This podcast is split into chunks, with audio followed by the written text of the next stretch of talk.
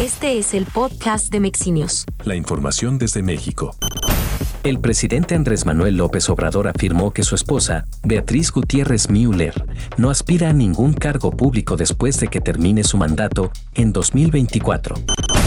El gobierno federal, a través del director del Instituto Mexicano del Seguro Social, Zoé Robledo, informó sobre la apertura de la convocatoria internacional de médicos especialistas con una disponibilidad de 749 vacantes para trabajar en diferentes entidades del país.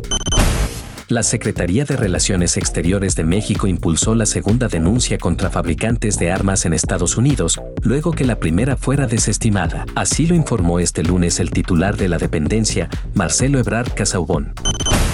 La jefa de gobierno de la Ciudad de México, Claudia Sheinbaum Pardo, presentó el programa de actividades culturales y turísticas con motivo de la tradición del Día de Muertos, entre la que destaca la mega ofrenda en el Zócalo capitalino, en la que 32 catrinas monumentales con sus respectivas ofrendas representarán a cada uno de los estados del país. La ofrenda monumental del Día de Muertos 2022 en el Zócalo de la Ciudad de México es de acceso gratuito y podrá ser visitada a partir del 28 de octubre al 2 de noviembre.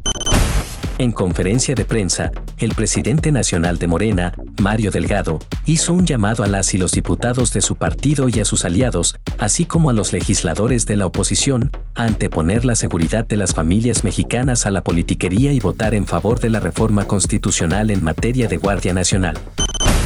El presidente Andrés Manuel López Obrador designó a Antonio Martínez Dagnino como nuevo jefe del Servicio de Administración Tributaria en sustitución de Raquel Buenrostro, quien fue nombrada como nueva secretaria de Economía tras la renuncia de Tatiana Cloutier.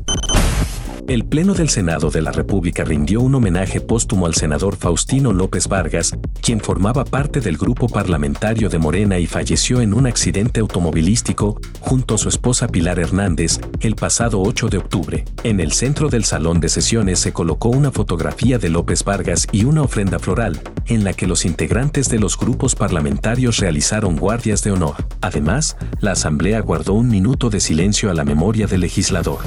Más información en mexinews.com.